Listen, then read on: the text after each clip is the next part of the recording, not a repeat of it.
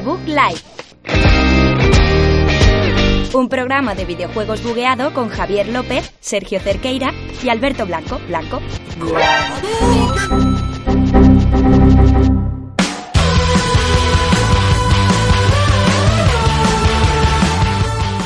Muy buenas a todos y bienvenidos a un programa más aquí de Bug Life, programa número 7 desde, desde mi casa, desde aquí, desde el estudio Mi Casa, porque ya no estamos en una emisora de radio, estamos en el estudio de la casa de cada uno.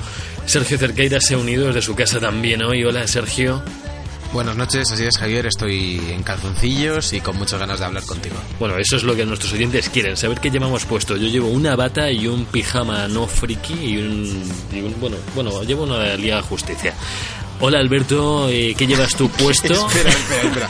La Liga de la Justicia es no friki, ¿cómo son los frikis? No, es que el pantalón, no, el pantalón, Con el pantalón, pantalón no friki y la parte de arriba un poco friki. Alberto nos cuenta desde su estudio el que lleva puesto y qué ha venido hoy a hacer aquí. Yo, yo llevo puesto la, la ropa del día todavía, llevo una camiseta de Tunebrand, buenísima marca. Aquí haciendo buenos Buenísimo, buenísimo, buenísimo. increíble. Bueno, a estas horas, Alberto, a las 10.38 tendrías que estar ya, ya, en pijama. es que he llegado hace un rato a casa. La Yo, vi- estoy- la vi yo no- no- yo tampoco estoy en pijama, eh. he dicho la broma de los calzoncillos, pero estoy también en vaqueros y con zapatillas puestas. Y por cierto- ya un nivel más. Más que se ha unido, me gustaría que dijeses Javier, se ha conectado, que es como más de madre, en plan de...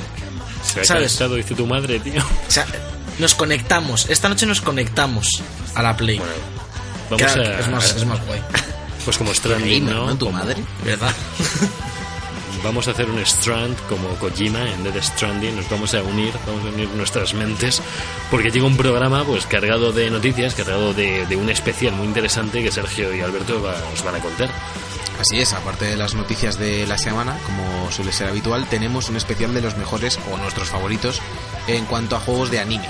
Así que vamos a hablar un poco de los mejores juegos basados en animación y mangas eh, japoneses, obviamente, pues si no sería anime, sería dibujos animados. Y, y algo más, Alberto, ¿se te ocurre ti algo Eh, más? Esta semana es que no tengo ni el link para los juegos puesto en la escaleta, entonces no sé, no sé ni qué decir yo. Bueno, pero espera, bueno, y que, y, que, y que se unen un montón de retrasos, que no hablo de nosotros, sino de retrasos de videojuegos. Que también, ¿eh? Que nosotros también. Yo no sé si que, yo, yo haría yo haría esta mandanguita. Pues, Porque me queréis parar los pies porque os queréis ir a dormir porque es ya Alberto ya se la ha pasado la hora. A la hora hace un rato, claro. Yo haría mandanguita porque eh, yo quiero que Javi me cuente qué mierda se está pasando con lo del evento ese de Destiny y Bueno. seguro que habéis estado jugando Hostia. cosillas. También nos puede- podemos de acabar pronto e irnos a jugar al Apex. Y que les den Sí. a, a nuestros oyentes. Eso no, estaría mal eso. ¿eh? Estaría Yo he estado dándole bastante, ¿eh? Bueno, No, eh, no eh. Apex, Apex o Modern Warfare 3 contra 3. Eso sería Hostia. Mira, Que lo estuve mejor probando es que empecemos ya, Javier, resérvatelo para la mandanguita. Empezamos ya con el episodio número 7 de la quinta temporada de The Book Life.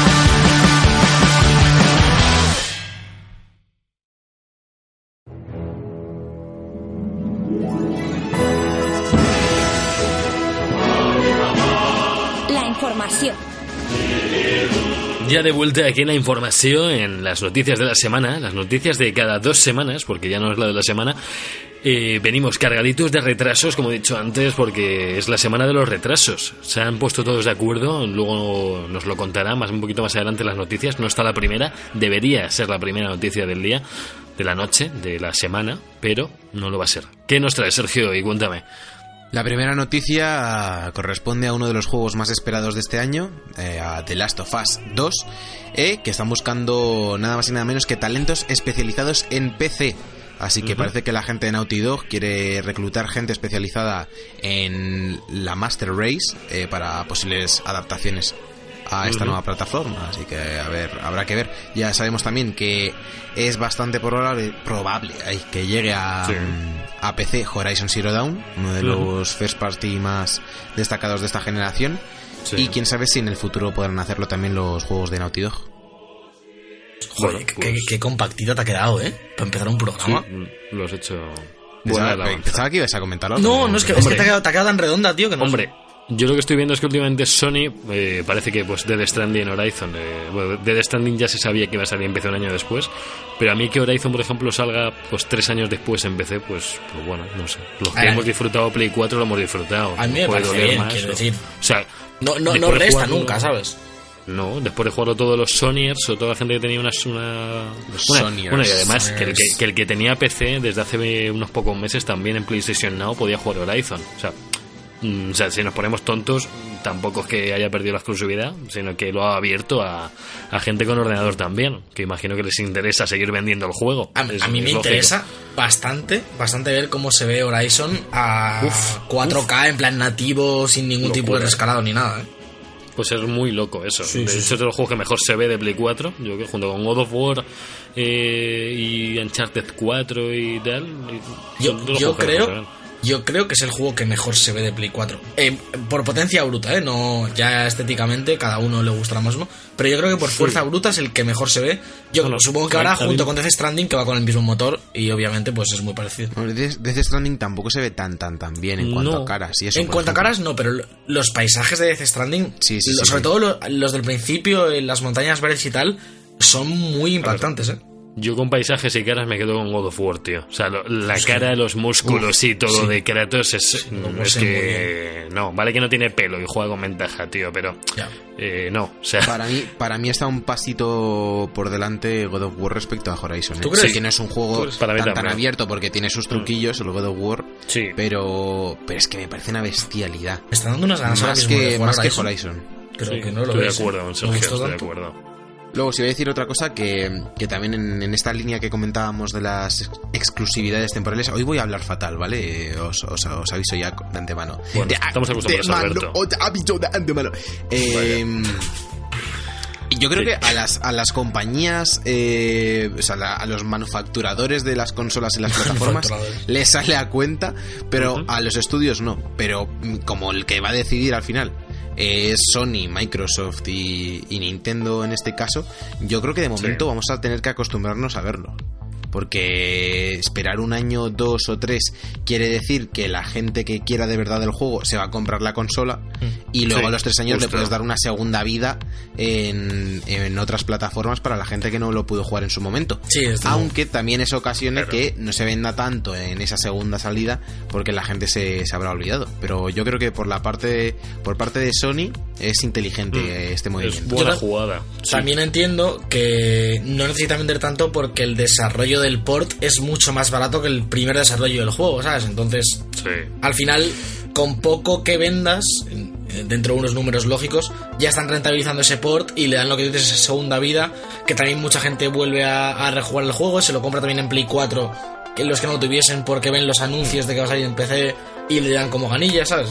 Bueno, pero todos los que todos los peceros que no salen de su PC, eh, vamos, esto dirán, mira, no me compré una Play pues porque no tal, Sí. y a lo mejor les llama a jugarlo el Horizon, que es lo que pues es lógico que no se quiera mover a, a Sony solamente por la por los exclusivos. No, no está bien. Aún, aún así lo, lo óptimo para el consumidor es lo que hace Xbox. O sea, tener los first party de salida en PC también es una locura. Y más al precio que los puedes jugar con el Game Pass. Sí, sí, eso es de locos. Sí, sí, sí, justo.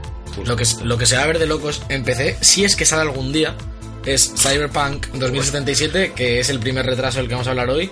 Y es que se nos va hasta el 17 de septiembre de 2021. eh, de, Bueno. de 2020. Sí, de 2021. No, 2020, perdón, perdón. 2020, no me jodas. 2020. Hostia, la gente le acaba de dar un Ya ves. farcito. 2021 es el multi que hoy he leído, que no, creo que no es oficial, que puede irse hasta 2022 el multi, ¿eh? Sí, no, no es oficial, eh, no hay Pero nada bueno, de eso. no me extrañaría. Momento. Eso, eh, cinco Bueno. meses de retraso, eh, bueno, lo justifican como todos los retrasos últimamente, con que es un juego muy ambicioso, con que no quieren hacer crunch a los trabajadores y demás y demás. Y esta semana habla el diseñador senior, eh, Myers Toast, de CD Projekt, diciendo que merecerá la pena la espera y que es el proyecto más ambicioso en el que ha trabajado y que, y que les, les hace falta estos cinco meses de más, que es bastante el- tiempo. El juego cuando salga va a ser un pepino táctico y lo sabéis. O sea, Pepino táctico. Va a ser. Pino táctico. Me gusta ¿Qué es mucho. eso? Es la jerga del Plantas vs Zombie. Pepino táctico me encanta. Pino táctico. Había, había un mapa, sí, había un mapa en el que había un pepino táctico, no me preguntéis por qué. ¿Cómo veis llamar al programa de hoy Pepino Táctico? Y que a cada uno. Puede, puede llevar a error, pueden pensar que somos un programa de otra índole. Pero sí, de bueno, esos que juegan en cooperativo y eso, ¿no? Sí, con el joystick a, a Podríamos tres ser un, programa de tarot. Sí, y pues con eso ganaremos visitas. ¿eh? Pero bueno, que es una lástima, pero que yo espero que no haya más crunch, porque la gente decían, oye, que a lo mejor en estos meses les meten más caña todavía que en los cuatro meses que... Pues bueno, no sé. Yo, yo espero que no, pero Alberto, tú que sabes de proyectos, si ahora tienen una nueva fecha, me estarán también pillados, ¿no? Sí, al final yo leía hace poco, que tampoco sé hasta qué punto esto tiene algún tipo de veracidad o son suposiciones, que alargar esta, este tipo de fechas, en vez de quitar el crunch, hacía que tuviesen más crunch. Que tampoco me parece que sea verdad, pero entiendo lo que quiere decir, como que aunque le- al final les pones otra fecha y lo que estás esforzando otra vez a, a que lleguen, no sé hasta qué punto realmente se hace por, por los trabajadores. Yo creo que en, Mm. en mayor medida no es por los trabajadores, sino, sino por, por tiempos de entrega y demás, y que al final los trabajadores van a estar agobiados igual, porque en ese tipo de proyectos tan ambiciosos eh, a veces no queda otra, pero bueno. Yo sí te digo la verdad con Cyberpunk que se tomen el tiempo que quieran porque, o sea, me apetece un montón, pero no, no quiero que el juego salga raro porque se han forzado ahí a... Sí. No sé, que Ah. los gamers tampoco estamos... Ay, por favor, sacarlo mañana. O sea, no... no- Totalmente de acuerdo. Además es un juego que me parece que ya más allá de ser mundo abierto, que ya es eh, muy complicado, ¿no? O, o muy tedioso de, de desarrollar, muy costoso. Es una gente a la que le gusta fliparse, en el buen sentido de la palabra, con gráficos muy tochos, con eh, historias y tramas de personaje variables, muy complejas, tanto a nivel de guion como a nivel de programación. Eh, no no es un videojuego fácil, no es un mundo abierto eh, al uso y, y yo creo que va a merecer la pena la espera, la verdad. Sí. Bueno, no, me voy a unir a tu retraso, con, Vámonos. o sea, no, no literalmente, sino me voy a unir con otro videojuego. Y es que yo pensaba que era ya de broma esto, pero sabemos de que desde Techland, el equipo que está llevando Dying Light 2, también ha retrasado el juego. Se supone que iba a estar en, que se iba a estrenar en primavera de 2020 y eh, lo han retrasado un poco más. No sabemos, dicen que en unos meses nos dirán la siguiente posible fecha. Es que de hecho no tenía ni fecha, estaba para primavera y han dicho, oye, que para primavera no. Pues ya no sé si vendrá pues para pues para verano, quizás. Sería buen juego para verano, ¿eh? Dying Light. Yo jugué a Dying Sí, Light sí, 1 la verdad es que sí. ¿eh? Es que sí. Eh, además está of Tsushima también lo pusieron en verano o, se- o me estoy inventando. Sí, sí, Summer. Sí, ¿no? Lo, Summer. Lo hablamos, Bueno, el, lo hablamos el otro sí. día que yo dije que no tenía fecha, tú dijiste lo de Summer, no sé Eso, qué. Summer, julio, junio, julio, agosto. Pues mira, Dying Light es un juego que está ahí en el páramo de todo lo que se ha retrasado y aunque se retrase, y a ver, estaba pensado salir esto entre qué, entre febrero y abril, más o menos. Es que El- ¿El Dying Light? sí, en primavera, ¿no? No tengo ni idea. Bueno, hasta mayo, o sea, primavera va de febrero a mayo, más o menos. Sí, No, de marzo a mayo. Eso, de No, de marzo. marzo a junio, perdón. De marzo a junio. Bueno, Vale, yo creo que pues estaba sí. en la ventana esa de, de abril, ¿no? También con Cyberpunk y demás. Claro, mm, pues mira, pues han retrasado unos cuantos y. y- El Vengadores también está por ahí en septiembre. Eh, han Sí, hecho Vengadores también, que lo he leído antes, el Iron Man de VR, este de Sony. Sí, bueno, Que pero no es que ese se no sé por qué lo retrasan ni siquiera, la verdad. Pero no. si es que pintaba juego de móviles, tío. O sea, Es el Animal Crossing, que se lo está comiendo uno a uno, ¿eh? está tocando las puertas. también es verdad. se... Joder. el Animal Crossing. El Animal Crossing y el Resident Evil 3 Y que el salen Doom. ahí. El otro día leí un tweet que, que decía que estaban, marzo. que estaban el Doomguy y Canela con una motosierra en cada mano eh, ventilándose a todos los... Salen el, el mismo día. Sí, sí, sí. Que por cierto, ya, ya hablaremos a los oyentes porque tenemos problemillas con, problemillas con esa semana. Eh, porque entre viajes y eso, a ver cómo nos gestionamos además- la semana esa del Resident y más. No podemos ni coordinarnos porque estamos cada uno en una punta distinta del globo esa semana. Es verdad, es verdad. A- a lo loco, a lo loco. os ibais todo por ahí. Sí, ya, ya comentaremos, a ver cómo podemos hacerlo. Porque también se retrasó el Final 7, que Sí, no sé si lo antes. dijimos o, o no Han sido, han sido unas semanas, ¿no? ¿O cuánto ha sido? Abril, a 10 de abril de 2020. Sí. Yo es que lo, lo Un apunté mes, directamente un allí. mes. Mm, Un, un mes y Lo- una semana se ha retrasado. Bueno, Por cierto, no sé, no sé si sabéis que tenemos eh, calendario de lanzamientos Sí, destacados. lo tenemos en cada año. de debug. Sí, sí, siempre lo tenemos. sí, está todo, nos salta, nos salta todo, cierto. Sí, sí, sí. Se salta porque lo pongo yo, eh, me refiero. Ya, ya. Gra- gracias te damos desde aquí la reacción de debug. Gracias a Sergio, gracias. Javier se cree que se sincroniza con internet. Ya, con tres de juegos. Digo, Oye, a mí, joder. a mí, a mí me, me escuece especialmente lo del Resident Evil 3, ¿eh? No poder Por- por- comentarlo de salida Ah, va a ya. doler. ¿Qué día sale eso? ¿Lo sabemos? Cierto. Sale el 3 de, abril. Tres de abril. Ah, yo lo, yo lo voy a jugar. Ah, no, no, no, que cojones voy a jugar, es que tampoco estoy. No, no, no, eso va a ser terrible. Terrible, terrible. No sé, me, me voy a llevar la Switch con canela y es lo único que vamos a poder analizar. Eh, pues, Paso a la ojo- siguiente noticia. Ojo al Animal Dime. Crossing, eh, que pinta muy chachi. O sea, Yo lo voy a eh. comprar. A mí es que o no me, no me atraen, tío, pero... Yo puede que sí también, ¿eh? Eh, el Doom no sale para Switch, tío. Para llevármelo. Hombre, de salida creo no que sé. no, pero saldrá Salía más más adelante. adelante, Seguro, igual que el 1. Qué putada, sí. tío. Sí, sí, sí. Bueno, yo me llevo el portátil, si no. Bueno, puedes proseguir. No sé si habéis visto un vídeo de, de una chica argentina cuando su novio le dice que se ha llevado la Play de vacaciones. No. No, no, no Hay un vídeo por ahí por Twitter que está bastante gracioso. Eh, vamos a ser nosotros, claramente. Eh, eh, la siguiente noticia habla de Bioshock 4, una de las sagas favoritas de Javi, ¿no? Eh, si no me equivoco. Sí, muy, muy favorita, sí.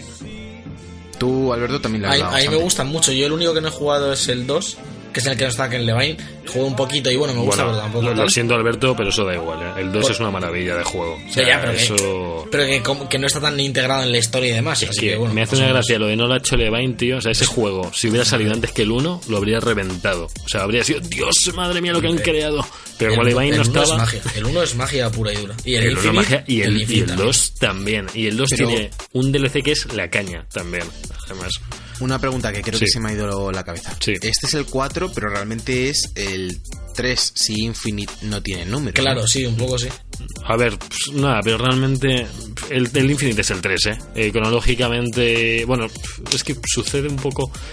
El Infinite es el 3. A ver, O sea, está cr- ahí. cronológicamente da un poco igual porque Sí. no da muchas pistas. Sí que se sabe que va después por algunas cosas que Sí, pasan en o sea, Infinite, pero tampoco sí. te, te cuenta ver, demasiado en relación. A ver, a ver, si no has jugado al 1, mm, hay cosas del Infinite que te vas a perder muy tochas. Sí, hay, hay, Entonces, hay y demás, hay Ah, guiños y demás que, que se joder, notan y que, y que- y que- Guiños y... sí. que es interesante saber, pero que tampoco te lo sitúa cronológicamente en un periodo muy concreto, concreto respecto al 1. Mm, hombre, lo sabes más o menos por la época, Sí, yo creo. sí, ¿eh? sí. Por la época sí se nota que es Sí, después. pero a, a lo que me refiero es que como están en mundos tan diferentes, tampoco es demasiado justificable, ¿sabes? Por la época. Nuestro mundo es diferente. No, ya. Pues el, día, el día que Javi no hace, no hace Aquí- aquí- con el micro, canta él y ya está. Aquí va Pokémon, Jorge. Dale, dale. Eh, vale, eh, voy a hablar de Bioshock 4. eh, que yo ahora os doy mi opinión porque voy a comentar unos aspectos. La cosa es que están buscando trabajadores en Cloud Chamber, que será el estudio encargado de desarrollar el juego, Sí. para distintos aspectos de- del juego que todavía no tiene fecha de lanzamiento. Entre ellos eh, se menciona que buscan gente que controle Unreal Engine 4, o sea que ya sabemos el motor del, del juego, aunque bueno, tampoco es mucha sorpresa porque cada vez más proyectos están en Unreal. Luego también buscan gente para el tema de inteligencia artificial, porque quieren crear un sistema de tumultos urbanos y una ecología tribal y sistemática que pueda acabar desembocando en ocasiones en una inteligencia artificial hostil. Así que parece que buscan eso. También buscan, en, lo- en la- en las ofertas de trabajo mencionan una impactante narrativa y un combate FPS que resulte accesible pero también satisfactorio. Hombre. Yo lo que os iba a comentar precisamente es que eh, Bioshock eh, a mí me gustan muchísimo. Eh, los he jugado todos, también el 2, aunque eh, comparto un poco la, la opinión de Javi de que tampoco está es para tanto. que No, la yo, gente a yo lo que he jugado me ha "No, pero eso es gustado, quiero mitad". decir. Pero Pero, sí. sí, a, a mí sí me gusta, o sea, es el que menos me gusta de los tres. O sea, creo que no tampoco está mal. Yo el, que, yo el que menos, pero porque ten- tiene que estar ahí por lugar, pero no porque me haya gustado poco. Es que O sea, sí, sí, porque los otros dos son muy buenos. Claro, pero lo que yo sí. os iba a decir es que eh, aquí se, se hace como mucho hincapié en, en las ofertas y en las noticias sobre el combate FPS, Sí. que en mi opinión es lo peor de Bioshock. Eh, O sea, sobre todo en el 1. es una historia muy mejora buena. bastante. Bueno, O sea, sí, por el tema de, la, de los raíles y todo Sí. eso que le da mucho movimiento, pero no creo que sea eh, lo mejor del juego. O sea, creo que es un FPS, porque es un FPS al fin y al cabo, mm. pero que si me, me falta algo mecánicamente en los juegos como para poder decir que es un FPS excelso. O sea, creo que es excelso por la por el mundo que crea, por la dirección de arte, por la historia y demás, pero no directamente por el por Hombre, los tiroteos. Yo es que creo que es un gameplay complicado, o sea que no es no es un Call of Duty eh, que apunta rápido, te deslizas, te- el juego va al ritmo que va. Yo creo que está hecho a, a la atmósfera que pretende transmitir, que es sobre todo en el 1, que estás como más al final vas chetado total, pero en el 1 te sientes muy desprotegido casi siempre y el gameplay yo creo que va en consonancia. O sea, es un poco tosco incluso, los controles no son los habituales. Justo, justo eso te iba a decir, que es un poco, es un poco tosco de más el 1, pero también Sí. es la época porque el, sí que se nota que el Infinite también es tosco, pero mucho pero menos, está mucho más adaptado a su época Sí. y es más Sí. satisfactorio. Y el 2 y el 2 mejora muchas cosas del 1 también. Más allá de que controles un Big Daddy, se nota que han mejorado muchísimo el gameplay.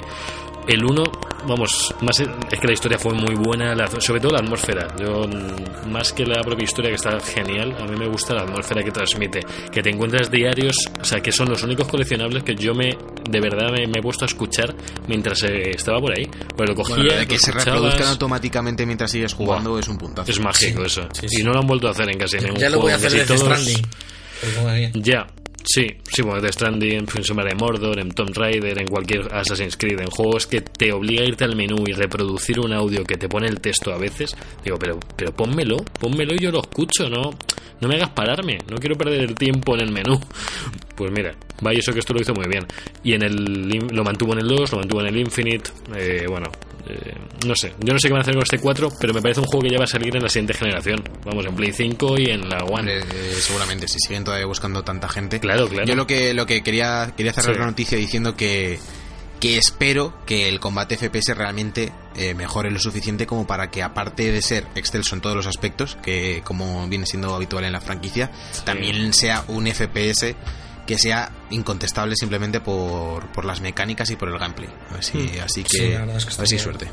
Y por cierto, no metieron en, el, en el- los juegazos de la década eh, Bioshock en Metacritic, sin, o sea, porque sacó Meta- Ya. o sea, sacaron una década de Metacritic y Bioshock en Metacritic tiene, tiene un 96 sobre 100. Y no estaba ni entre los 10 primeros, que a mí me, me dolió bastante no verlo. Más ¿El, allá, el uno entra en la década?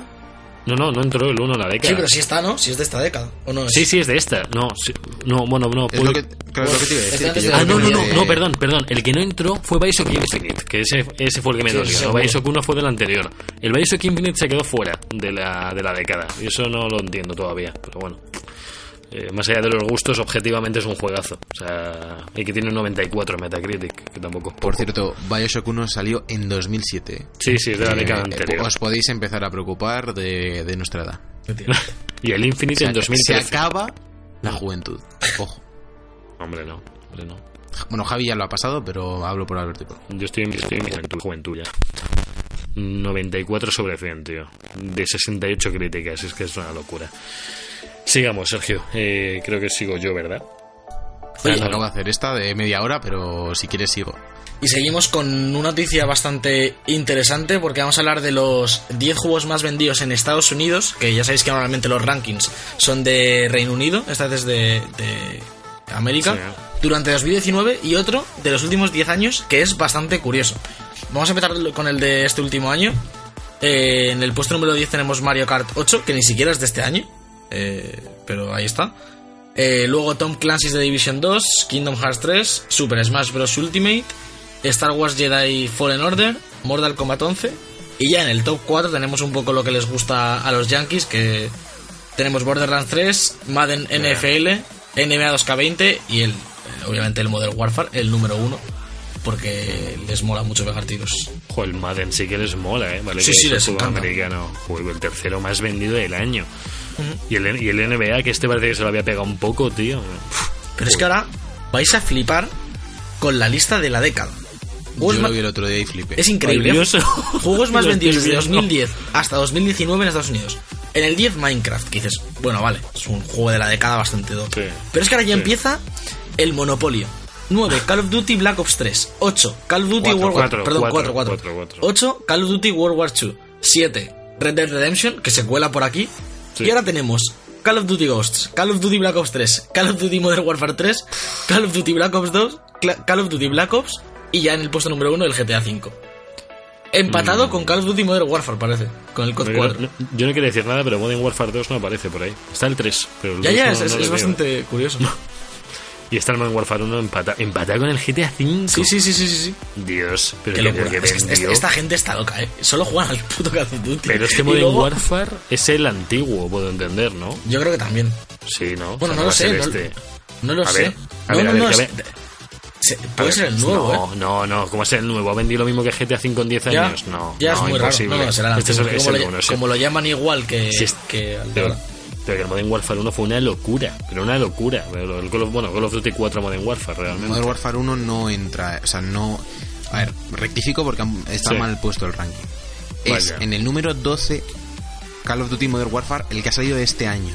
Ah, Luego, luego va Advanced Warfare y luego ya lo de Minecraft, no sé qué, no sé cuánto. Y en GTA V es líder absoluto. En el segundo puesto está Vale, Black Ops. Está mal este ranking, ¿no? Es? O sea, Vale, no está vale, ni, vale. Ni Modern Warfare 2 ni Modern Warfare 1, que no sé si están en esta década. Yo creo que Modern Warfare 1 s- estoy casi seguro de que no. no, casi no. Modern Yo Warfare creo que 1 Modern. Warfare 1 es de 2007. ¿Y el todavía. 2? Y el 2 debe ser de 2009, ¿no? Sí, es que estamos Lo miro. ya. Te lo miro. Eh, De 2009, 2009. sí, 2009. Ojo, eh. Ojo. Se ha quedado fuera.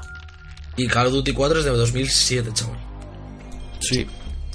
Bueno, Eh, seguimos con, con los noticios. allí voy. Ya sabemos el nuevo luchador de Super Smash Bros. Ultimate. Era el quinto personaje de este Fighter Pass, que eh, estaba Sakurai ahí sacándose tweets y fotos y poses que bueno que la gente se pone a intentar descifrar, pero ya se han dado cuenta que no sirve de nada intentar descifrar a Sakurai porque hace lo que le da la gana con, con los videojuegos. Y es que ya sabemos que el quinto personaje se llama Baileth, o Baileth, Baileth, o Bileth, o porque es BY, sí, sería Baileth, es pero es un- ya, pero es que es un nombre de un juego de espadas, entonces... mm, De un juego de mejor no- espadas, joder, vaya forma de definir Fire Emblem. Juego, juego de espadas con muñequitos que mueren. Uh, No, no, no. sabemos que va a estar disponible a partir del 29 de enero por 6 euros o con los que cogimos el Fighter Pass pues nos lo incluirá, nos lo incluirá y ya está. También se ha mostrado que va a haber otro pase de temporada que ya se habló, pero que va a tener 6 huecos de personaje y todavía no se sabe cuál va cuál va, cuáles van a ser, no se sabe nada. Están haciendo ya hipótesis porque han visto a Sakurai jugar por primera vez a Minecraft. Y dicen que es eh, dice que le han visto jugar porque alguien que tiene su perfil de amigo ha visto que ha jugado por primera vez a Minecraft en la Switch, porque Sakurai tiene una Switch, lógicamente. No me digas. Hombre, estaría bueno que no. Y salía la imagen de cuántas horas tienen en el Smash Bros Ultimate, que, que quiero que hagáis eh, mini porra de cuántas horas creéis que ha jugado Sakurai a su videojuego. Mil. ¿Cuánto queréis Yo digo ¿Lo mil. tienes en horas o en días? en horas? Yo digo, yo digo mil horas. Mm, ¿Tú, Sergio? yo digo... Eh, Se está currando, ¿eh? Se le está currando. 1642. Bueno, voy a decir, decir más. Subi- ir subiendo un poco. No, pues, 3.000 horas. No, Menos. 2.500. 2150. La patata caliente. La patata caliente. Le flotó. Ay, Dios. Eh, 2300. Bueno, dejémoslo aquí. 2.500 horas para Sakurai. eh, Tampoco era tan difícil, ¿eh? Nos hemos esto- empezado a decir números que, raros. que es más o menos... Casi llegáis. Esto, 2172. Me ha gustado lo preciso que he sido la primera vez. 1642 o algo así. casi le das. Pero esto era como en el programa de... en cuál- El de Ahora Caigo, que les No, ponen la, dos la números... patata, la patata caliente, No, tío, no, país. caliente, no, pero digo, digo en los números, cuando les ponen en qué año fue no sé qué, les ponen los dos Sí. últimos y 1, 2, 3, 4, 5, 6, 7, 8 y, y la respuesta es 5700. Hombre, yo creo que si, yo creo que si ves que hay cuatro cifras, dudo que digas 1, 2, 3, 4. Pero a mí me gustaba, me gustaba mucho la gente de la patata caliente que jugaba. En plan, había dos formas. La de empezar a cerrar el intervalo, que es la buena, en plan 20, 500, 100. Sí. Y otros que empezaban 20, 20 y decían más, 21, 22, 23, 23, y empezaban más. sí, sí, Esa era la mejor gente, tío. Brutal. Joder, Bueno, qué recuerdos, qué recuerdos. Pues que ahí tenéis a, Ba- eh, a Ba- Bailez.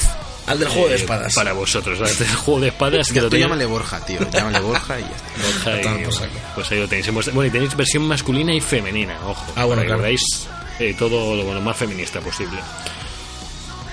Perfecto, Y- pues vamos a acabar las noticias de la semana con una de esas noticias que es un poco disappointed, Uf. but no surprised, es un poco el, el lema de Sony últimamente, que no asistirá tampoco este año al E3. Han dicho un- uno de los representantes de la compañía, ha hablado con Games Industry Biz, que no es, no es, es de business, es que es punto biz. O sea, el, punto, el mejor punto es el punto biz. Sí. Eh, pues no van a ir. Y tampoco sabemos cuándo tienen pensado hacer el evento de presentación de la consola. Bueno. porque de momento lo único que hemos visto ha sido el dev kit horroroso y el logo de PlayStation. no, no, 5. bueno, se supo lo del evento de febrero, que va a haber un evento en febrero en el que es muy probable que pueda haber... No, no, eh, sí, pero lo que, o sea, lo que tú dices, que creo que lo fue algo que retuiteaste o diste me gusta en Hobby Sí. Consolas o algo así que me Sí. salió, era esa. mm, no incita nada a pensar que sea de eso, porque es como el rollo, unos días de juego con streams y movidas así, Eh, que no tiene por qué acabar presentando en la Play 5. Era las- Luego hay sí. otras, hay otras, Ajá. hay otras noticias y otras filtraciones que parecen indicar que sí, que va a haber otro evento en- de Play 5, pero no directamente por eso. Mm, no, no, pero dicen que puede ser el evento de presentación. Y Creo que se llamaba Experience PlayStation. ¿Puede ser? Creo que sí. Sí, no sé- No no sé, se llaman así PlayStation. Experience. El que, el que cancelaron el año pasado, que no, no, este es hubo- al revés. Este es Experience PlayStation. Esta, esta gente está, está fatal, eh. Lo he puesto al revés ahora. No, no entiendo nada, de verdad. eh. Hay, hay, hay algo raro en Sony últimamente que, Mm, que no sé. Es que hay una aplicación de Google Play que se llama Experience PlayStation, que a mí me sonaba esto. Y dije, sí, sí, es una aplicación de móvil, es, la- es su aplicación, de hecho. Que tiene tres estrellitas sobre cinco, que no está muy bien valorada. no, eso Pero, bien, y eh. pone aquí en Hobby Consolas, eh, cito el medio, que Sony celebrará pronto un, nuevo- un nuevo evento llamado Experience PlayStation, que se llama igual que su app, que es un poquito, pues que se me ocurran poco los nombres, tío. Pero bueno. Así les mola las Pero a ver, ¿por qué no le llaman la PAX? La PlayStation PAX, tronco. No es tan PAX, difícil. Joder, con la ¿Cómo le gusta, eh? ¿Cómo le gusta la PAX? Con ese el- nombre. O sea, PlayStation PAX te dice que se va a estrenar la, la consola, tío. O sea, Oye, le tiene que quedar poco, ¿no? Para que sea PAX, porque me acuerdo que yo estaba en, Sí, en Netflix sí, sí. y Javi me estaba dando la turra por el móvil. Yo creo que. va a ser en breve la PAX de este año, es cierto. Este, este año estará ahí Magic Dual haciendo sus trucos No de lo magia. sé. No lo sé ¿O si qué volverá, pasa? no sé. Entiendo que sí. Ay, por cierto, estoy jugando al DLC de, de, bueno, de Borderlands. Ya lo hablaré en la mandanguita si nos da tiempo. Perfecto, pues ahora toca dejar de lado toda la actualidad y poner en primer plano los animes que nos han marcado. Cada semana en YouTube, el mejor contenido del programa.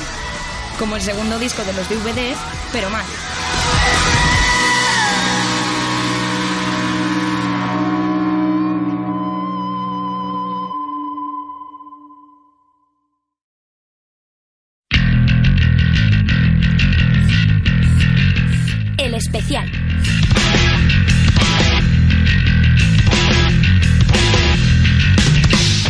Estemos en el especial animes, mangas, videojuegos basados en animes y mangas y, y todo lo que sea de origen japonés. Eh, no vayáis a el, el hentai no. Dios, ver, no, sí. es, una horqui- es una horquilla Claro, muy grande. te entra, te entra desde los juegos de lolis de Steam hasta el Dark Souls. Sí, es todo lo de origen japonés. Bueno, vamos a cerrar un poquito y vamos a irnos un poco a la Shonen Jump, que es la revista japonesa mensual, o sea, mensual semanal, que hay en... que Tengo también un par tienen por aquí. mensual, ojo. Sí, yo tengo un par de mensual mensuales también. aquí que están guays. Sí, a mí me trajiste la... Uy, te voy a tener que pedir cositas, que vas a volver a Japón. te Ah, voy a tener sí, que pedir en marzo, cosas, marzo. Alberto. Pide, Te- pide por esa boquita. Uf, uf, uf, uf, uf. Yo quiero una almohada con tetas. uf, Eh, almohadón. estamos planteando traerle una al Yoyi, pero creo que son bastante caras. En plan, que a lo Sí. mejor te cuesta 100 pavos una almohada de esas. Por- porque vibran, Pero tío. las venden aquí, ¿no? Ya. ¿Qué vibra? ¿Qué vibra? ¿Qué dices? Que ¿Qué, me estás diciendo, Javier? y que duermes ahí. Buenas noches. Mejor te Joder, es una que, nana o algo. es que yo como le traigamos una de esas al Yoyi y encima vibre, no lo veis más jamás en la vida al pobre No, chaval. se la lleva a África y ya tiene compañera de viaje. El otro, O sea, el otro día Yoye repetía mucho que Santi decía, no, es que hace un tiempo que no veía a Santi, porque como ha salido la nueva temporada del LOL, Santi, el chico que Sí. vino, que la gente lo conoce del podcast porque Sí. viene a hablar de, de la LEC, sí. y dice, es que ha salido una- la nueva temporada del LOL y se ha comprado una silla. Y yo, ¿pero qué pasa? Como que no sale de casa porque quiere ir con su silla. Jugaba de- jugaba de pie. No, sí, sí, es que le mola mazo la silla. Y yo diciendo, este Está- tío, es que en la- yo se levanta, yo- no se levanta. típica el Pero a ver, entiéndele, un tío que ha jugado de pie siempre, ve una. Pues se, se compra una silla, estará flipando, ¿Qué, tío. qué dijo ayer, ¿Qué dijo ayer por el grupo de WhatsApp cuando dijiste que jugar? ¿Qué fue? Fue muy mágico. No me acuerdo. Dijo algo, a ver si lo encuentro. Ah, sí, como a una información Sí. innecesaria, que le iba a dar de comer a las ranas o algo así. Bueno, Aquí dice, estoy dando de comer a bichos y regando plantas. Me ducho y voy. Pero se ducha después de... No transformemos este podcast En el Yo- diario de Yoye. Yoye's Life. ¿Por qué no, tío? ¿Por qué no?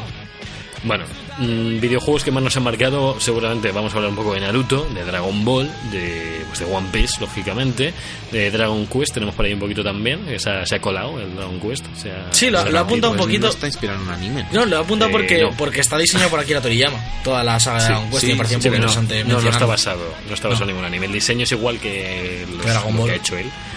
Pero bueno, que aquí pues no voy a decir que hagamos mejor o peor, sino los que más nos han chocado, más nos han impactado. Ahora, todo Sí, esto... no, un, un poco una selección personal. Perdón, de que esta sección viene a raíz un poco de Dragon Ball KZ Kakarot, de nuevo videojuego que se acaba de estrenar de, de Dragon Ball, que no lo hacemos porque nos apetezca, que también nos apetece.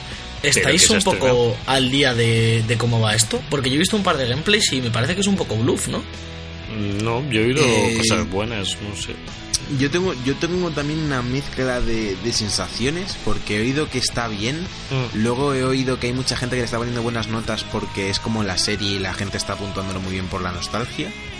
Y luego yo he estado viendo gameplays y sí, no está mal, pero no, no me acaba de llamar muchísimo. Es que me recuerda muchísimo a mecánicas rollo Play 2 y demás. Creo que se puede hacer mucho A más ver. con una franquicia como Dragon Ball. Yo de aquí, de cosas buenas, cosas malas que le han puesto así en análisis variados, le ponen poca variedad en misiones secundarias, algunos lances del juego abusan de las cargas, escenas narrativas acartonadas y anticuadas, y que se echan falta algo de acompañamiento musical en escenas concretas. Pues, Es que bueno, ah, tiene un 75 en Metacritic, que tampoco me parece que esté mal para el tipo de juego que es. Pero me da la sensación, tío, que con todos los juegos de, de anime se centran mucho en la lucha, que me parece bien, pero como que lo demás parece que está descuidado casi a posta, tío. Me pasa, por ejemplo, con, con los Naruto de, de, de Play 3, bueno, y de Play 4 ahora también, que les meten como fases entre combates, que no son necesarias, pero las meten, y como que son muy casposas, tío. Y Bueno, esto, que es un mundo abierto... Ojo, ojo, no, quiero comentar en Naruto que el Ultimate Storm, creo que era el 1, el primero o el siguiente, no me acuerdo si era el, el Broken Bond, tenías que hacer, o sea, ¿os acordáis que en la serie hacían la técnica para poder escalar por agua, por paredes, Sí. ¿no? Pues Sí. esa técnica en el videojuego, en el mundo abierto, la hacías cuando te daba la gana, si lo hacías bien con unos comandos y de repente podías, podías empezar a, a pisar la pared. O sea, ese, ese videojuego está bastante bien hecho y para ser mundo abierto estaba bastante guay. Luego empezaron a simplificarlo con Naruto, y- Naruto Ultimate Storm 2, con el 3, con el 4 ya eso era inexistente. Pero bueno, El 4, es que el 4 directamente es un mapa con misiones, te ponen la secuencia del anime y lo luchas y fuera. sí. Y encima eh, el los- 4 sí. me dio a mí la sensación que lo jugué hace relativamente poco, que simplificaron muchísimo el combate. ¿No? No, a, a lo, no, a lo mejor es que no, no. tenía tantos recuerdos de los otros, digamos, sin jugar y me pareció más simple de lo... El, el com- No. Es que a mí no me hables de ese juego porque me da, es mi vida. De hecho, lo estoy volviendo a jugar ahora, me he comprado el DLC de, de Boruto. Oh, vaya. Y el de Boruto, la- el DLC de Boruto sí tiene la campaña por la por Konoha y demás también, como Sí. el 3 y el 2. Ya. Pero sí, o sea, sí, coincido con vosotros en que no aporta mucho. Pero va- bueno, creo que lo mejor es que vayamos diciendo cada uno nuestros favoritos, porque estamos empezando aquí a hablar de, de Naruto, que seguro que sale más adelante. Así que, ¿cuál, Sí. ¿cuál te ha marcado a ti, Javi? Así por, por empezar. ¿Qué me ha marcado más a mí? Pues hablando pues de Naruto Ultimate Storm 2, yo creo que en su día me pillé la edición coleccionista junto con Javi, nos pillamos ahí una cada uno, la, de, la del 2, que era toda la historia hasta el arco de Pain, se quedaba justo en ese arco, Sí. o sea, se- hasta que acababa. Y yo el, Ultimate Storm 1 no lo había jugado porque era exclusivo de Play 3 en su día. En su día no estaba en, en 360. En, en 360 teníamos el de Broken Bond, que era, que era pues un poco más simple. Pero Ultimate Storm 2 fue el primero que, que me enganchó a las peleas de Naruto. Porque estaba muy bien. El sistema de cambiazo iba con iba por timing, iba no iba por un montón de troncos que tenías y gastabas estamina. Iba dependiendo en qué momento le dieras del el combo del otro, te podías transportar detrás de él. Y estaba estaba muy guay, estaba muy currado y tenía pues también tenía de los que más personajes, no ya como el 4 que había 140 personajes, pero estaba muy bien. Además el arco estaba todo muy bien recreado, los arcos del, del anime estaban tal cual.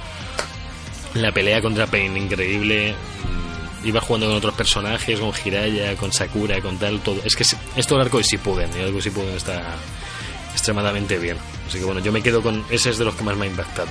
Ya luego entraré en, en otros. Yo, yo por seguirte un poco la línea, porque es el que más horas le he echado, voy a hablar también del 3, que me pareció... El 3 y el Generation son los dos que yo más jugué en, en ese orden. Sí. Que me acuerdo que, vamos, con Sergio y, y con Joye, sobre todo, le metimos un vicio al 3 en 360 muy, muy intenso. Sí. Sí, yo entré. O sea, yo llevo jugando Naruto desde hace muchísimo. Bueno, tú jugabas en PSP, me acuerdo.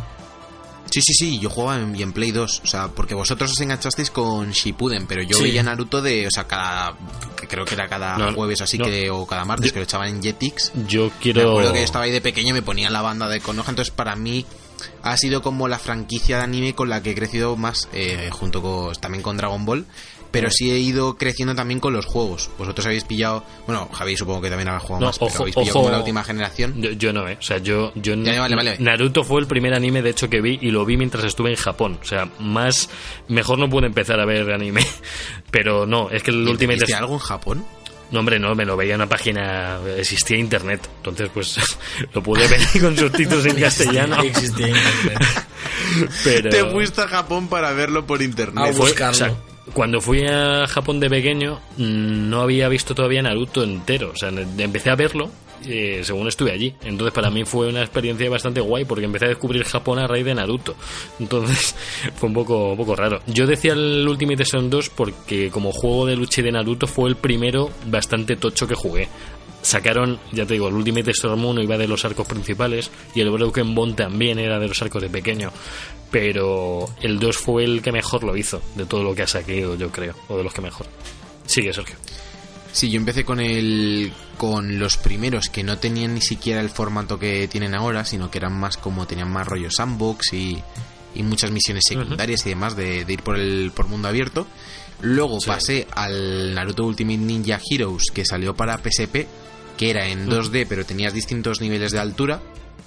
Y ese juego también eh, lo recuerdo con, con mucho cariño porque aparte de que recuerdo la última el último combate de la campaña como súper difícil, creo que era contra Kabuto y Orochimaru, eh, lo recuerdo como casi imposible. Aparte tenía la función esta de PSP que tenías como el es que no me acuerdo cómo se llamaba, pero como que con el con solo un juego podíais jugar en varias PSPs. Yo- sí, yo ese juego- recuerdo que me lo llevaba a casa de Alberto Sí, en plan, sí, sí. ponte a jugar a esta mierda. Y, mm, y estaba muy guay. Eh, también tenía, pues eso, todas las mecánicas del cambio y demás. Y luego yo dejé de ver Naruto cuando se acabó la normal. Eh, aquí en España en- hubo problemas, bueno, hubo problemas, como con todos los animes. eh, muchas veces compran eh, ciertos episodios las cadenas, los empiezan a echar, luego cortan, eh, lo tienes que ver por internet y demás, que cuando éramos más pequeños a lo mejor no era tan accesible. Y Sí. luego lo recuperé, pues eso, cuando, cuando decía Alberto, cuando empezamos a ver si puden. Y entré con el 3 también, que pillé la, la edición coleccionista. Y le di muchísimo, muchísima caña con Edu. Y luego en Play 4 pillé también el, el 4, que es como el último juego que me parece que es el que mejor resume lo que ha sido Naruto, como ha avanzado. Me parece que es el juego con, con el combate más pulido. Me parece también que no, sé- no sé realmente si es porque la, el anime y el tipo de combate del, del anime pone facilidades para su adaptación a videojuego. Sí. Pero creo que sin duda alguna es el que queda como más redondo. O sea, el tema del cambiazo con los L- con el L2 y eso que, te- que se agotan. Mm. El tema de la barra de chakra que también lo tienes en Dragon Ball con el ki está mejor aplicado porque digamos que mm, en Dragon Ball simplemente se ponen a gritar. Aquí sí hay como una gestión un poco más avanzada del chakra y de dejar a tu componente sin cambiazos y de conocer si tu técnica es a distancia o cercana o si la suya es a distancia esperar a que la lance para, por ejemplo, con Itachi lanzar las llamas que están cerca de ti y cosas así. Me parece que es el, el mejor juego de... O sea, la, la mejor franquicia de, de juegos de anime en mi opinión. Lo estoy instalando Sí, porque ¿eh? luego- Sí. Este. Yo luego iba a pasar a hablar de, de- de Dragon Ball, que también, bueno, es que Dragon Ball es, es la franquicia reina de- del, del anime, sobre todo en las adaptaciones a videojuegos. Y ya en los primeros Budokai se, se vieron un poco los mimbres de lo que iba a ser posteriormente con los Tenkaichi y demás, sobre todo en densidad de, de personajes, que es que tiene un roster Mm. interminable. Sí. Eh, y luego también os iba a hablar un poco de, de cómo se ha ido un poco em, distorsionando eh, la imagen que tenía Dragon Ball. Antes era pues con desde que salió el Budokai 1 hasta que acabó con los Tenkaichi en, en PS2, incluso en PS3 creo que hay alguno que también, que también está bastante bien. Eran como cada vez que salía uno un buen juego. Sí. Y luego ha pasado a ser como cada juego que salía de Dragon Ball era como que provocaba más Eso- indiferencia. eso sí iba a preguntar, Y hemos acabado aquí en Kakarot que es como sí o, o no. Pero, o- pero es lo que, está os lo, que, lo que os iba a decir que yo ahora recuerdo los, los dos Xenoverse que como que no le importaron mucho a nadie, eran como muy mediocres, ¿no? Sin embargo, el Xenoverse Luego 2... la gente ahora, ahora No, la- el- sí, ahora la gente los, los rescata. Claro, el Xenoverse 2 no, ahora no, es como que, ha tenido un montón de personajes de DLC y estaba hasta un montón de tiempo como en noticias todo el rato. Sí, el Pero- 2, el 2 sobre todo. Sí, justo, pero, está. pero luego yo he Ah. visto vídeos y tal y es como un poco cutre, ¿no? Mm, Bueno, sin más. A mí me Eh, parece que se han quedado anclados en el pasado. No sé, hombre, han recuperado uno de los mejores, un arco pues, muy bueno, que es eh, todo Dragon Ball Z, pues que a la gente le gusta, pero yo es que ya no sé de cuántas formas pueden reciclar el arco de Dragon Ball. Z. O sea, es que ha salido tantas veces. Vale que nadie ha pedido un videojuego de Dragon Ball Super, porque yo, yo espero no verlo, porque no... Pero no sé, o sea, Dragon Ball está ya que además que es una serie que está acabada, o sea, está acabada, eh, acabó ya sus arcos más gordos. No voy a decir que One Piece sigue creando contenido, pero no ha tenido a la altura videojuegos pues como Tenkaichi 3 quizás, o como Dragon Ball Fighter, que ojalá tuviera One Piece un Dragon Ball Fighter, que Es que, es que lo, claro, lo, que, lo que te iba a decir, que, que se han estancado, pero luego de repente llega System Works y te hace el Fighters que es increíble. Y Sí. que ha estado... Pero no, no, ¿no creéis que, que también en, en los 3D, tanto One Piece como Dragon Ball, pueden acusarlo de que no es que realmente no quedan tan bien aplicados a videojuegos como queda lo de Naruto? Mm, no sé, Hombre, no debería pasar así, pero... O sea, si han llevado Naruto a videojuego, One Piece y Dragon Ball no tenéis... Sí, sí, me, me refiero sobre todo en el, en el combate 3D. O sea, en 2D hemos visto que Dragon Ball Fighters funciona súper bien también un poco porque no deja de ser un Street Fighter en el que los Hadouken son Kamehamehas, por así decirlo. Sí, sí. Hombre, no sé. Mm, no sé.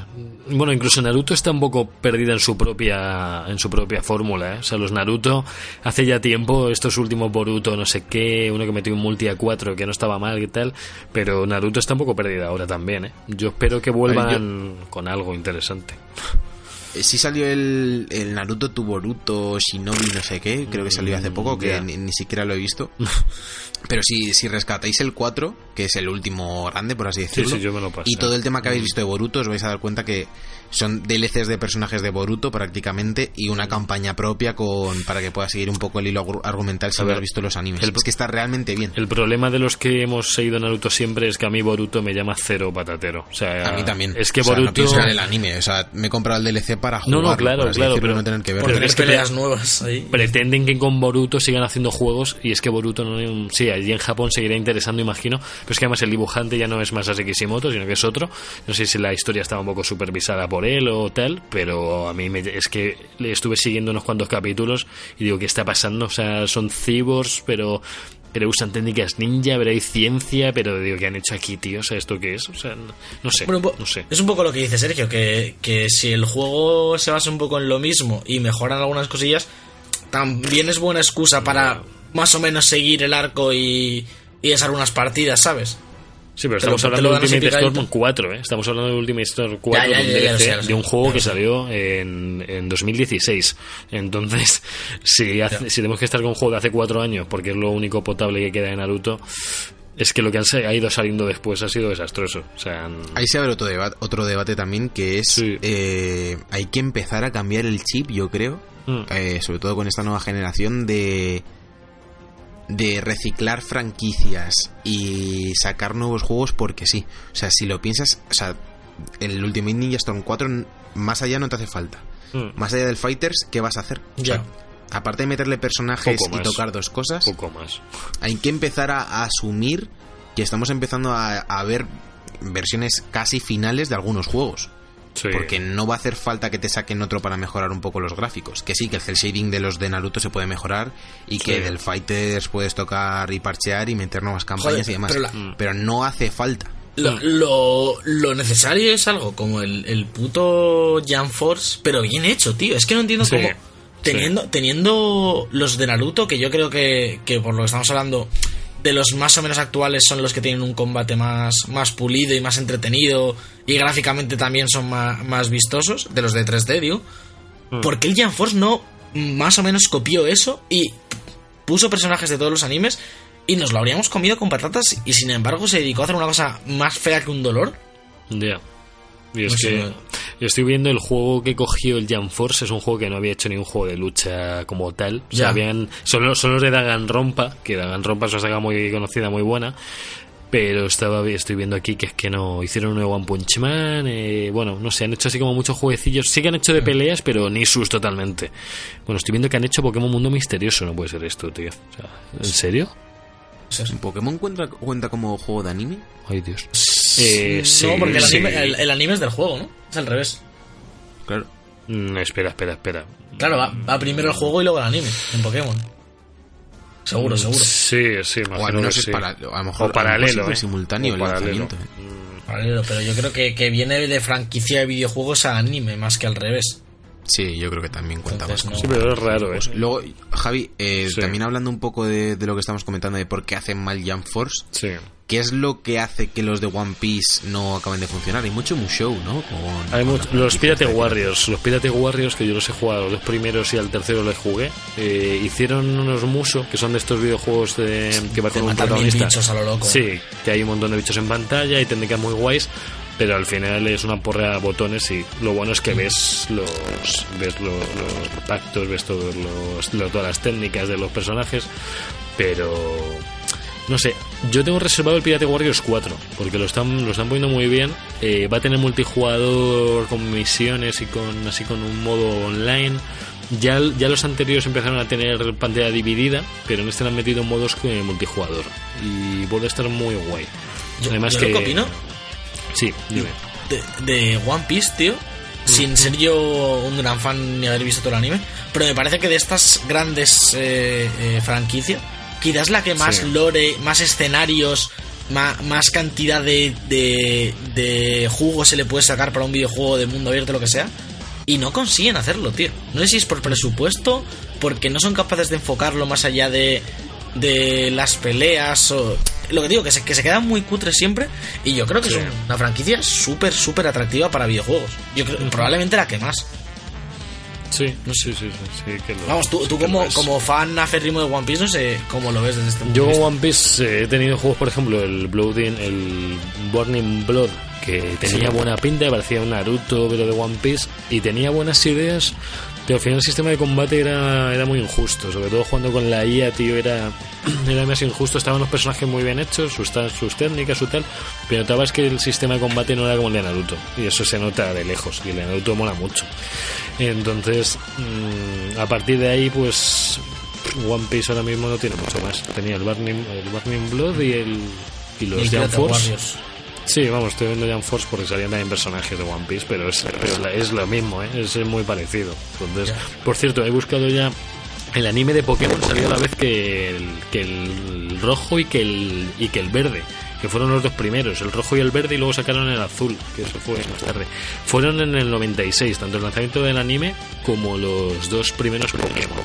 Y luego en el 99 salió el azul y rojo, o sea, el azul como tal. O sea, que no podemos decir que o sea, sí, la idea venía de Pokémon del videojuego, salió simultáneamente, más o menos. O sea, que el anime estaba ahí también. Ah, no... Sí, más o menos ahí simultáneo. Más o menos igual. Pero sí, que One Piece, tío, le ha, falta, le, fa- le ha faltado tener un Tenkaichi 3, le ha faltado tener un Dragon Fighters, le ha, faltado un Naruto Ultimate Stone 2 o 4.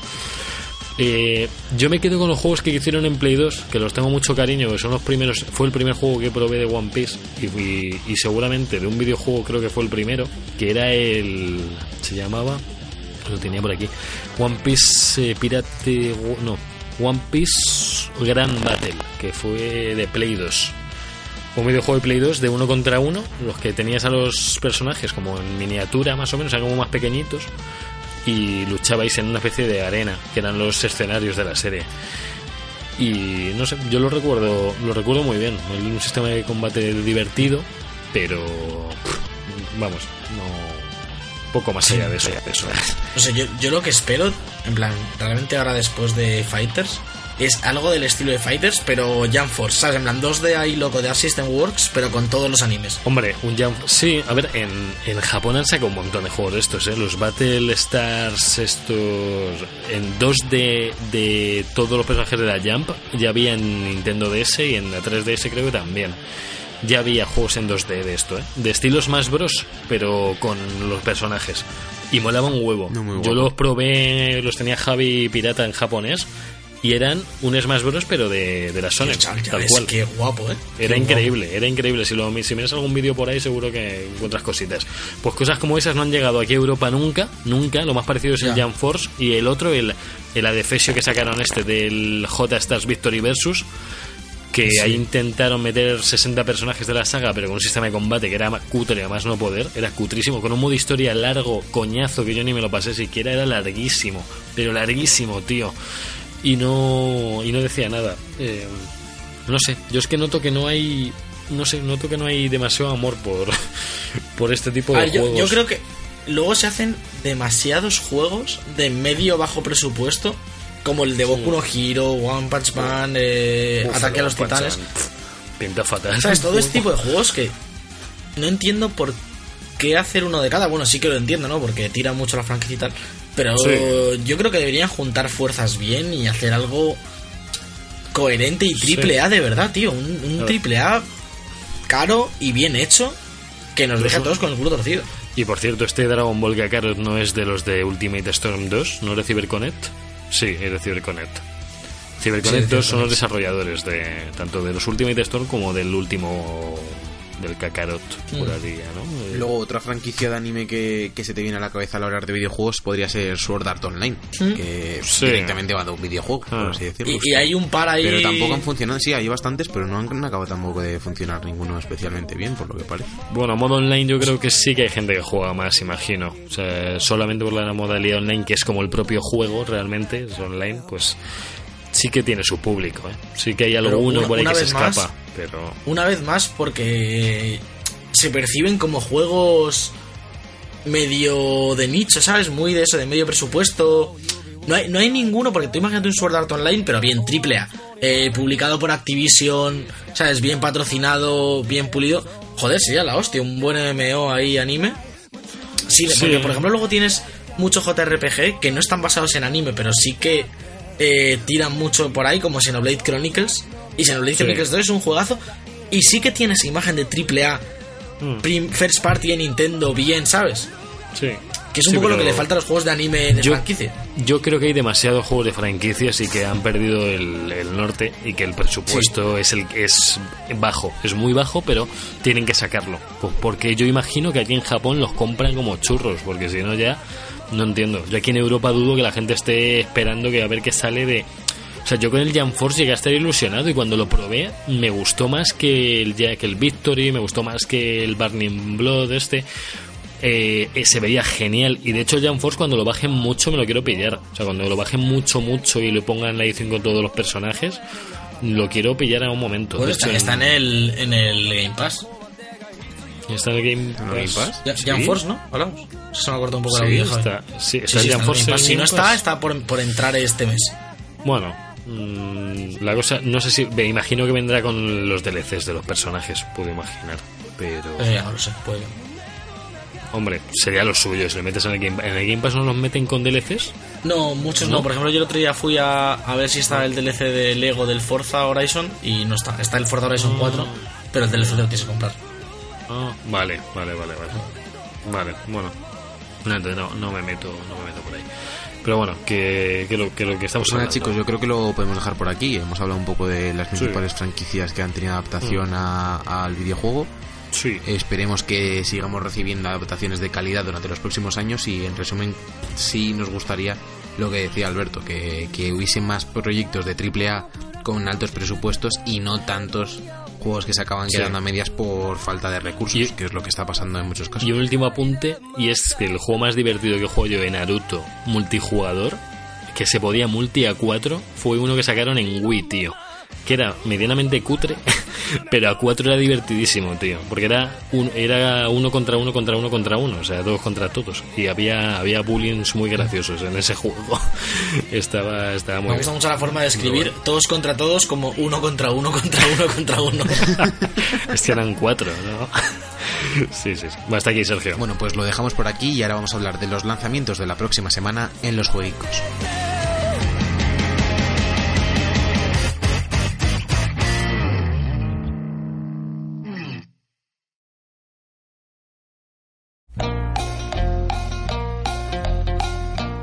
jueguicos.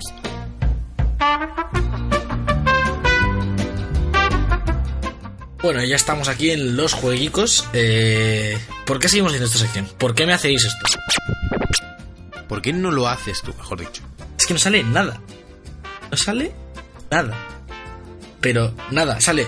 Atentos, ¿eh? Porque es que esta semana es increíble. Jueves 23 de enero, que ya es para final de semana. Lo único destacable es el Oddworld Stranger's Wrath HD, que es la, la remasterización del juego este como de medio plataformas tal, que sale para Switch. El viernes sale Commandos 2 HD Remaster para PC. Joder. Dime tú. No entiendo nada. Y luego sí que es verdad que el martes 28 de enero, ya la, la siguiente semana, tenemos el último episodio de Kentucky Route Zero TV Edition para Play 4, One y Switch, que, que es el juego este Kickstarter que es episódico, que ya bastante tiempo para salir este último capítulo, que está bastante. Sale eh, Pillars of Eternity 2 Deadfire para Play 4 y One, un juego de rol de estos estilo Diablo que le hace bastante competencia realmente eh, al de Blizzard. Sí. Y. Pues. No, Pillars of Eternity, me estoy confundiendo. Es el, es el de. El que es estilo Baldur's Gate, perdón, perdón. Me he confundido con. Joder, ¿cómo se llama el free to play este de Steam? Sé cuál quieres decir, Ah. pero no me acuerdo del nombre. Bueno, eh, seguro que Path of Exile. Path of Exile, sí, que siempre los confundo. Pillars of Eternity es el de rol puro y duro, eh, clasicote. Y también sale Warcraft 3 eh, Reforged para PC, el remaster del clásico de estrategia. Sí. Eh, y poquito más. Que por cierto, eh, lo que había salido de eso era la beta. Que en lo de los lanzamientos, esto lo de 2020 año de Que es lo que hablamos, sí. había salido y ya un montón de tiempo la beta, por lo visto. Y luego ya el, el jueves 30 de enero, eh, ya cerquita de nuestro siguiente programa, tenemos eh, Journey to the Savage Planet, el juego nuevo de, de 505 Games o 505 Games, así como muy, muy colorful y demás, y poco más. Tenemos, por ejemplo, el, el- el viernes 31 de enero, se supone Sí. que sale en, en, en acceso anticipado el Darwin Project, os record- no sé si recordáis este Battle Royale que se anunció en, en un Uf, E3, ya. creo que fue hace dos, ¿no? En la conferencia de Microsoft. Pero Mm. también está ahí como medio olvidado, no sé, un enero muy, muy flojito después de este, de este Dragon Ball y a ver si empezamos a coger carrerilla para febrero o marzo porque no hay, no hay nada que jugar. Sí, la- el próximo programa, a ver con qué tiramos, porque no, no hay apenas lanzamientos. Al siguiente ya tenemos Ori y tenemos días para jugarlo. Y luego prácticamente al siguiente tenemos Nio y al siguiente Animal Crossing y Doom Eternal. Así que parece que se empieza a acelerar ya la cosilla. Si tenemos un par de semanas para descansar y luego va a ser sin parar hasta The Last of Us. hasta mayo, ¿no? Salía, sí.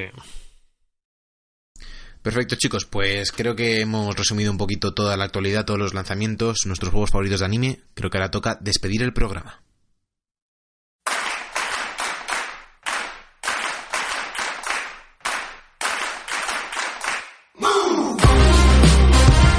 Y hasta aquí el séptimo programa de la quinta temporada de The Book Live. Ha sido un placer estar con vosotros, como suele ser habitual. Javier López, muchas Sí, ha gracias. sido un placer, ha sido un placer estar aquí en nuestro especial de, de animes, en este, en el- bueno, especial retrasos, yo creo que sería, o especial pepino táctico, como tú quieras. Especial pepino llamarlo. táctico. Especial pepino táctico ha sido, ha sido divertido. Y, y hay que darle al Vaya plantas. pepino, vaya pepino retrasado, lo llamaría yo. Me gusta. Joder, bastante, gusta. Tenéis que darle todos al Planta vs Zombies, que está lleno de eventos continuos y está... Hay que jugar al ¿No nos has comentado al final lo de lo de Destiny? Ah, bueno, sí. Queda bueno.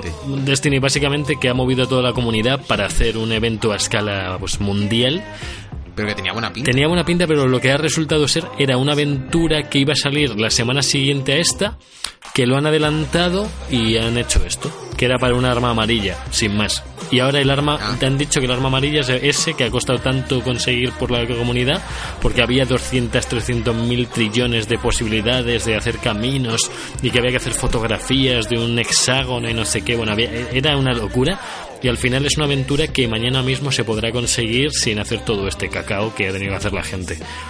Pero cacao gordo, ¿eh? Te hablo de cientos de personas eh, haciendo capturas o y miles de personas buscando y youtubers súper importantes haciendo hipótesis y, y- y fatal, fatal. Bungie 0, comunidad 1. Pungi a la mierda. Muchas gracias a ti también, Alberto Blanco, después de esa gran poesía. ¿Verdad? Soy un poeta. Ya está, no, no añades No, no, no. Bueno, es que Alberto, ya está, esta, tío. esta temporada no sé si os dais cuenta que estoy como despedidas concisas y al grano. Perfecto, Vamos pues allá. nos vamos ya con esa concisidad y esa granulidad hasta la semana que viene, no, la siguiente. Muchas gracias también a Jorge Blanco por estar en el control técnico. Yo soy Sergio Cerqueira, nos vemos pronto con más debug. Hasta luego. Un Adiós. abrazo. The Book Live, un programa de videojuegos bugueado con Javier López, Sergio Cerqueira y Alberto Blanco.